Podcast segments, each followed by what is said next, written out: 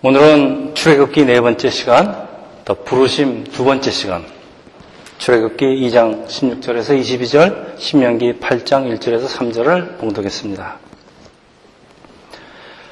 오늘의 주제는 광야입니다.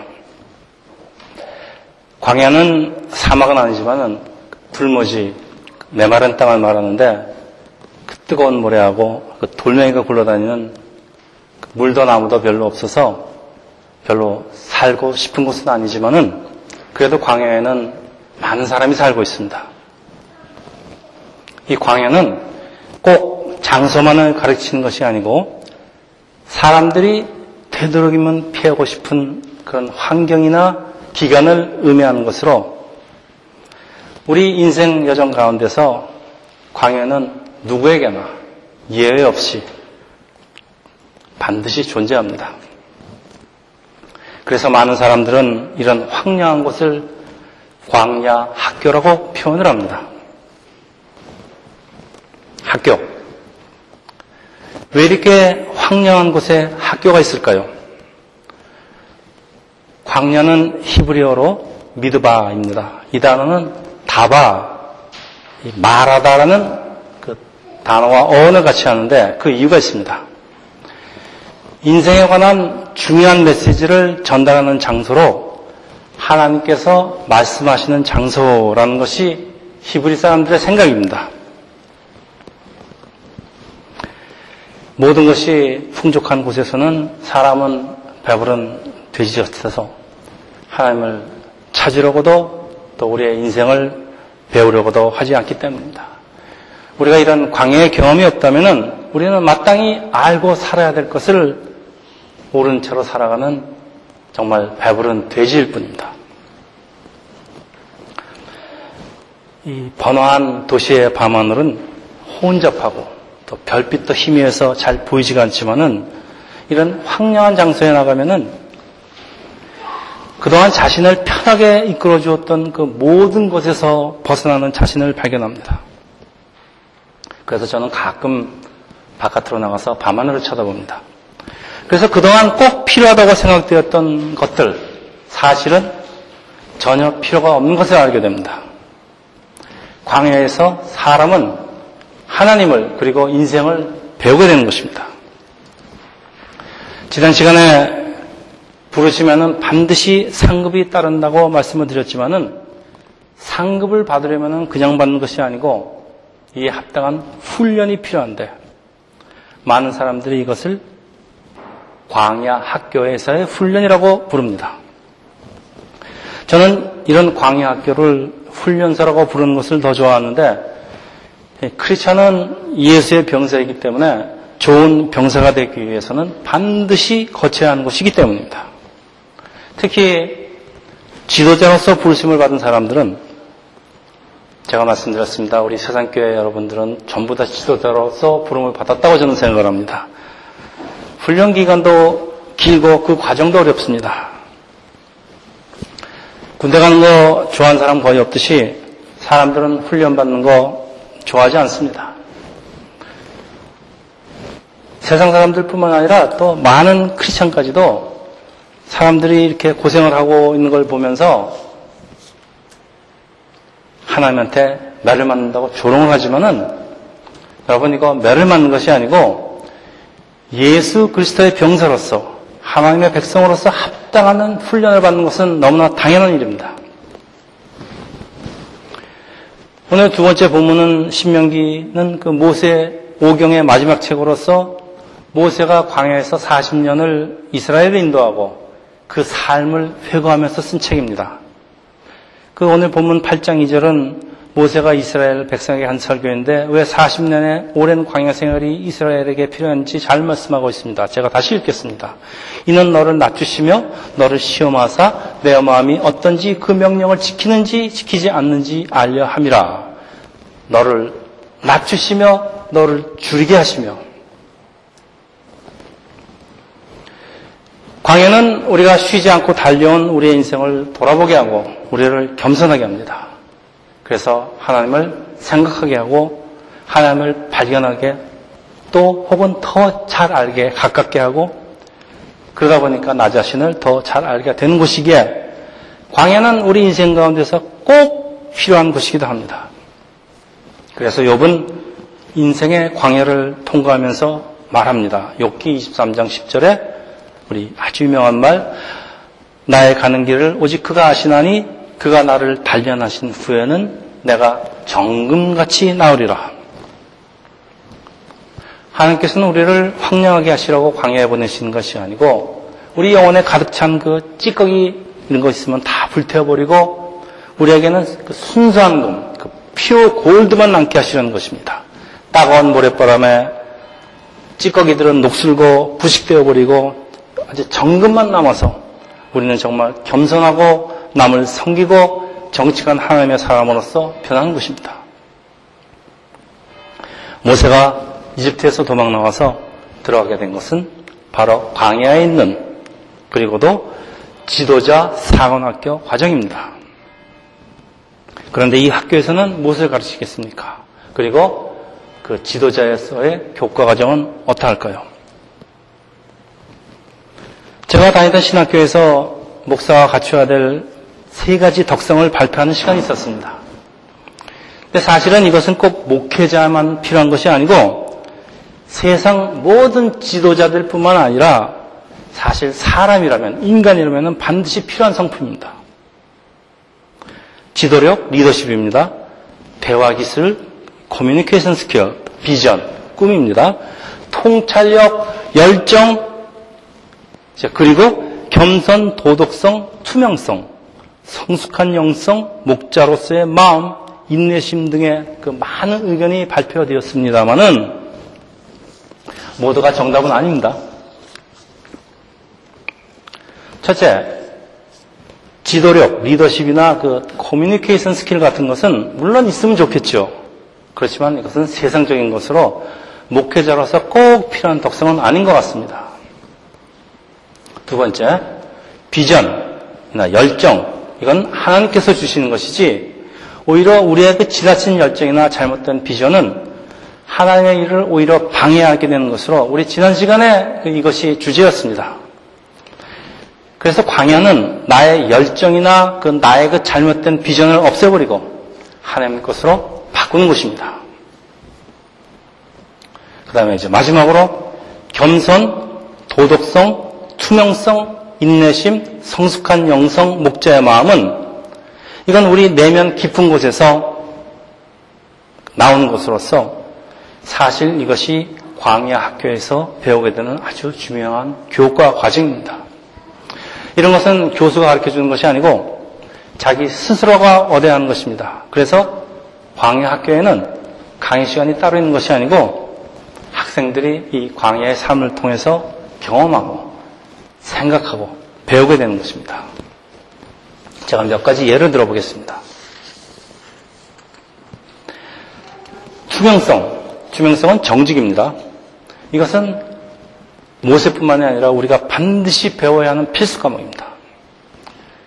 모세가 사람을 죽이고 모래에 파묻었다고 살인을 숨길 수가 있는 것이 아니었다는 사실, 그리고 우리의 잘못을 숨긴다고 잘못이 없어지는 것이 아니라는 사실을 모세는 배운 것입니다. 아마도 모세는 광야에서 밤하늘을 쳐다보면서 맹세를 하고 또 했을 것입니다. 내가 다시는 아무것도 숨기지 않으리. 사람에게 숨기려는 본능은 원래 아담의 그 죄, 죄로 타락한 아담으로부터 오는 것 같습니다.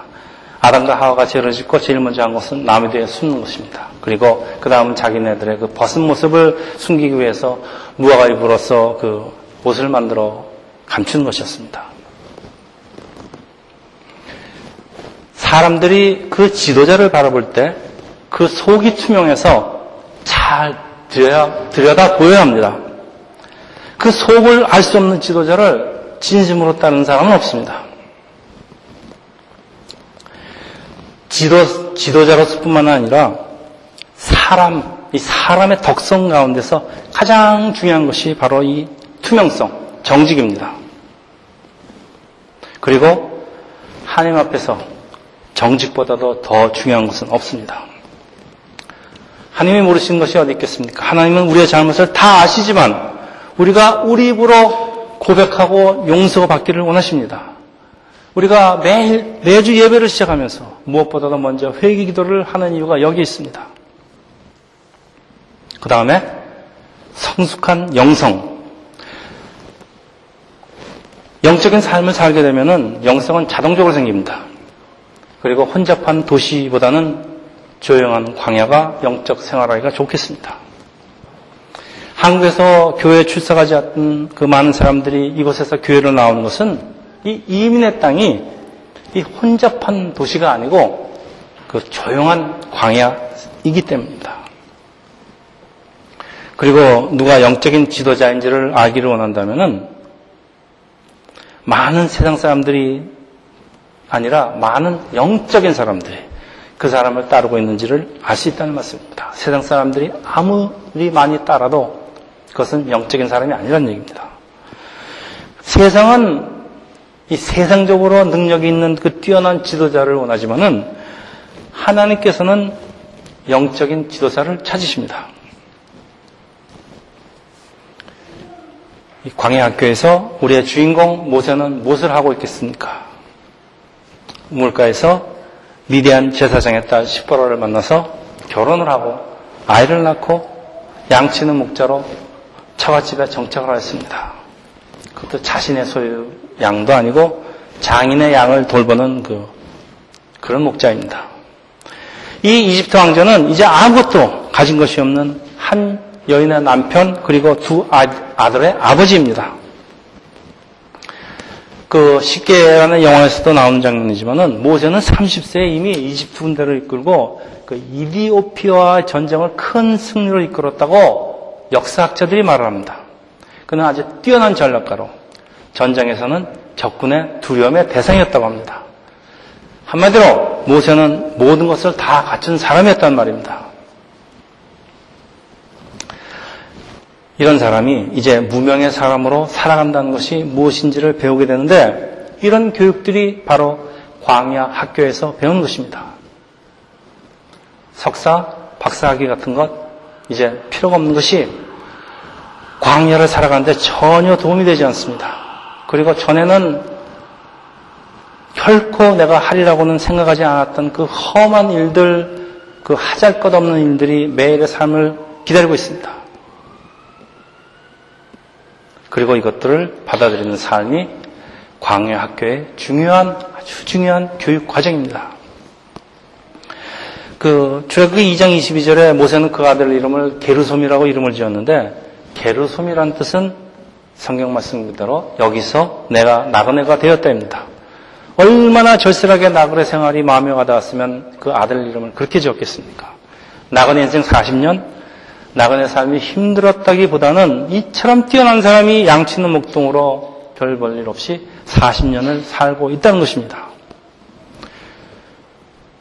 성경은 침묵하지만은 모세는 후회하였고 슬퍼하였고 도대체 이해가 되지 않아서 번민도 했고 그러다가 절망도 하고 체념하고 이제 나이 80에 그의 열정은 다 타서 채가 되고 이제는 모든 것을 다 적고 남은 것이라고는 아무것도 없습니다.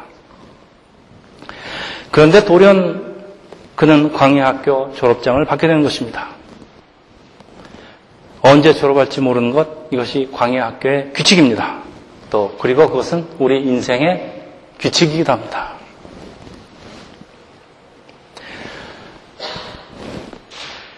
저에게도 비슷한 일이 일어났기 때문에 제가 말씀을 안 드릴 수가 없습니다. 제가 예수를 영접하고 참 여러 가지 체험을 하고 나니까 영적으로 참 교만했던 것 같습니다. 아마도 모세가 그 이집트 사람들을 죽이고 그 히브리인들의 그 지도자가 되려고 했던 그런 영적인 교만하고 아마 같았을지도 모르겠습니다. 목사 콜링은 분명히 받은 것 같은데 도대체 목사의 길은 열리지 않고 대신에 별별 일이 다 일어나더니 한 결국 저희 인생은 아주 절망의 나락으로 떨어집니다. 그래서 이렇게 10년을 살다 보니까 어느 날 저는 목사는 나의 부르심이 아니라고 완전히 포기하고 신학교에 들어갔습니다. 다시 말씀드립니다. 목사 되기를 완전히 포기하고 신학교에 들어갔습니다. 세상에 말도 안 되는 얘기 같지만은 저는 목사가 되는 대신에 공부를 좀 더해서 그 초대교회 당시를 배경으로 하는 좋은 소설을 쓰고 싶었습니다. 그러나 이것도 역시 하나님의 인도하심입니다. 신학교 생활을 몇 년 하던 어느 날 저는 우물가 근처에도 가지 않았지만은 그 백시성을 가진 여 전도사가 제 인생에 등장을 합니다. 제 친구가 얘기합니다. 전도사가 있는데 한번 만나보시겠, 보겠어? 하는데 그 말을 듣는 순간 제 마음에는 그 운명같이 그 피할 수 없는 어떤 부르심이 옵니다. 참 이상합니다. 그 백전도사는 저 결혼하고 곧 백목사가 됐는데 아, 그러고 보니까 이번에는 저는 확실한 부르심을 받습니다. 아, 바로 이것이었구나. 나 같은 놈이 무슨 목사? 목사가 아니고, 목사의 남편으로 목사를 도와주라는 것입니다. 어떤 사람은 저보고 사부 그러는데요. 뭐 제가 중국, 이거 뭐 중국 무협영화도 아니고, 신학교에 다니던 그 목사의 남편을 그냥 곱게 전도사라고 불러주면 그냥 다 무난할 것 같은데 사부 하나님 이게 뭡니까? 저보고 사부 소리 들으라고 그런 험한, 험한 세월을 주셨습니까? 라고 하지 않았습니다, 저는. 그리고 모세처럼, 오, 주여, 할 만한 자를 보내소서, 라고도 하지 않았습니다. 그리고 저는 그대로 순종했습니다. 제가 모세보다 뭐 나은 게 하나라도 있다고 잡아놓은 게 한 가지 있는데 바로 이것입니다. 그래서 저는 모세 심정을 잘 알 것 같습니다. 80세의 모세가 할아버지 모세가 부르심을 받는데 아마도 제 생각에 분노하였을 것입니다. 분노하지 않으면 사람이 아닙니다. 어떻게 아냐고 물으신다면은 저는 출애굽기 4장 13절을 읽겠습니다. 제가 읽겠습니다. 모세가 이르되 오지여 보낼 만한 자를 보내소서. 제가 느끼기로는 이것은 못하겠다고 핑계를 내는 것이 아니고 모세의 마음에 40년간 쌓인 그 절망감, 섭섭함, 그 열등감이 자신도 모르는 사이에 돌연 터진 것입니다. 이런 얘기입니다. 싱싱할 때 가만두다가 이제 늙어 꼬부라진 다음에 이제 와서 뭘 하라고 투정을 하는 것입니다. 두 손을 들고 나는 아무것도 아닙니다. I am nothing 이라고 할 때까지 기다리시는 하나님. 이것이 하나님께서 당신의 종들을 훈련시키는 모습입니다. 혼자 힘으로 히브리 노예를 구출해서 그 자기의 위대함을 증명하겠다는 그 모세. 그런 모세가 자신을 완전히 포기하고 하염전에 꼼짝없이 붙을 때까지입니다. 하나님께서는 당신의 종될 사람들을 달구고 달구고 또 달구십니다. 그래서 당신이 원하는 모습으로. 그래서 다시 빚으시기 쉽도록입니다. 크리스천은 하나님이 누군지를 알지만은 우리가 하나님에 대해서 계속 배우고 있는 것은 하나님께서 계획하시고 실행하시는 그, 그 일들은 우리의 상상을 초월하기 때문입니다. 모세를 미디안 광야 학교로 입교시킨 것은 여러 가지 이유가 있는 것 같습니다. 모세에게 양을 치게 함으로써 지도자로서 양 같은 이스라엘을 인도하는 것을 미리 지도, 지도자 훈련을 시키기 위함이지만은 한편 모세는 광야에 선발대로 보내심을 받는 것입니다. 모세는 지형지물을 익히고 물을 발견하는 법, 이동하는 법, 치유와 더위를 피하는 법, 광야에서 살아가는 데 필요한 모든 사항을 미리 훈련을 받는 것입니다. 이런 광야에서 40년을 보냈기에 후에 이스라엘을 잘 인도할 수가 있었던 것입니다.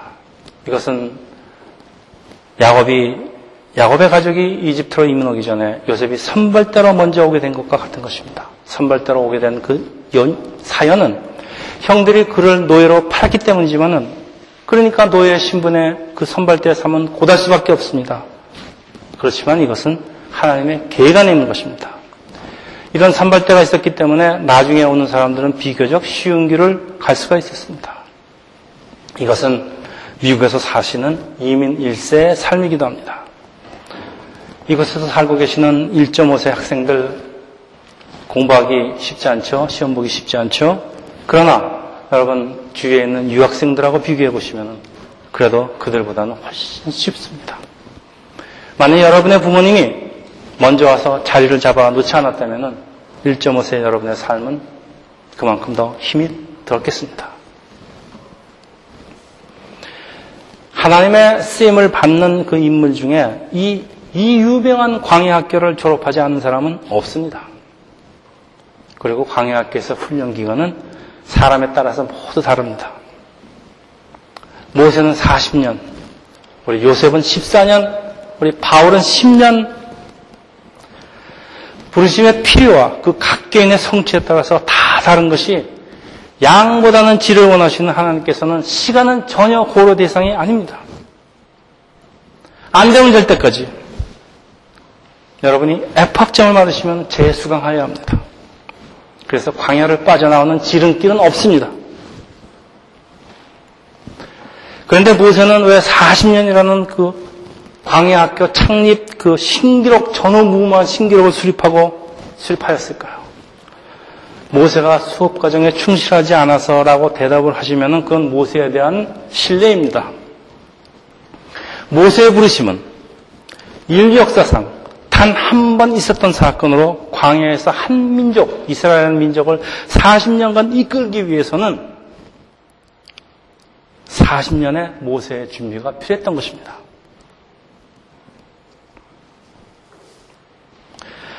저 역시 목사 콜링을 받고 정확하게 20년 만에 목자로서 불심을 받았으니까 광야 학교를 20년 다닌 셈입니다. 모세에 비하면 딱 반밖에 안 되지만은 다른 사람들에 비하면 상당히 비싼 수업료를 낸 셈입니다. 그래서 저는 자신에게 질문을 합니다. 왜 이렇게 오랜 세월을 광야에서 보내야 했는지 이유를 저는 알 수가 없겠지만은 이유는 반드시 있을 것입니다. 고집 하나로 이 세상을 살아온 저 같은 사람에게는 아마도 오랜 훈련이 필요했을 것 같은 것은 그 이유 중에 하나입니다. 사랑하는 아들을 군대 보내는 어머니의, 저, 저희 어머니의 모습을 저는 잊을 수가 없습니다. 그리고 저에게는 딸, 딸이 둘이 있습니다. 그러니까 저희 마음에는 두 가지 마음이 동시에 존재합니다. 딸을 측은히 여기는 아버지의 마음은 이런 딸들이 이런 학교에는 이 광야 학교라는 데는 아예 들어가지 않았으면 하지만은 이 아버지의 그 냉철한 머리는 좋은 예수의 병사가 되려면 학교에서 제대로 훈련을 받았으면 하는 것입니다. 그리고 여러분에 대한 제 마음도 똑같습니다. 이곳에는 광야학교를 졸업하신 분도 계시고 또 지금 다니시는 분도 계시고 앞으로 입학하실 분. 제 마음은 물론 되도록이면 짧은 기간에 모든 과정을 수료하시기를 그렇게 바라지만은 우리 지난 시간에 배웠습니다. 우리가 범하는 가장 흔한 실수는 하나님보다 먼저 가려고 하는 것입니다. 필요한 시간을 우리가 먼저 끝내려고 한다면 광야 시간은 그만큼 더 지연될 뿐입니다. 광야학교에 지름길은 없습니다. 왕도도 없습니다. 인내하면서 교과 과정을 절대로 그리고 지체 없이 순종하는 것입니다. 이제 말씀을 마치겠습니다.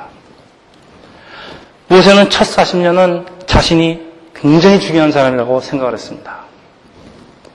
그리고 두 번째 40년은 자기는 아무것도 아닌 사람이라는 것을 배웠습니다. 그리고 세 번째 40년은 아무것도 아닌 자기를 통해서 하나님께서는 과연 무엇을 하시려고 하는지 그것을 발견하는 기간입니다. 우리는 출애굽기를 계속 살펴보면서 모세와 그 여정을 같이 하면서 하나님의 역사를 발견하는 시간을 가질 것입니다. 우리는 모세의 얘기가 바로 우리의 이야기라는 것을 잘 알고 있습니다. 모세처럼 우리도 그 미국이라는 광야로 부르심을 받았습니다. 풍요한 나라 미국이지만은 우리 이민자 일세에게는 목마른 광야일 뿐입니다. 그래서 사람들은 교회로 나오고 하나님을 예배하는 한편에 사람을 만나고 또 우리의 외로움을 달래기도 하지만은 처음에서 처음에는 우리 외로워서 교회 오는 것 같지만은 이 모든 일에는 우리를 구원하시려는 하나님의 인도와 계획이 있으십니다. 자, 마지막으로 우리 마음에 꼭 새길 것이 할 것이, 새겨야 할 것이 있습니다. 이집트에서 봤던 왕자 대접은 광야에서는 더 이상 존재하지 않는다는 것입니다. 고향에서 받던 대접을 광야에서도 받으려고 하지 말라는 것은 하나님께서 우리를 광야로 불러내신 그 의도와는 전혀 다르기 때문입니다. 낯선 땅, 이민의 땅에서 나를 알아주는 사람은 없습니다. 그래서 교회에서라도 누가 나를 알고 대접을 해줬으면 하는 것, 우리 충분히 이해할 수 있지만은, 그러나 나를 나타내려는 것, 이것이 항상 문제입니다. 오늘, 오늘날 이민교회에서 벌어지는 대부분의 문제는 여기에서 시작을 합니다.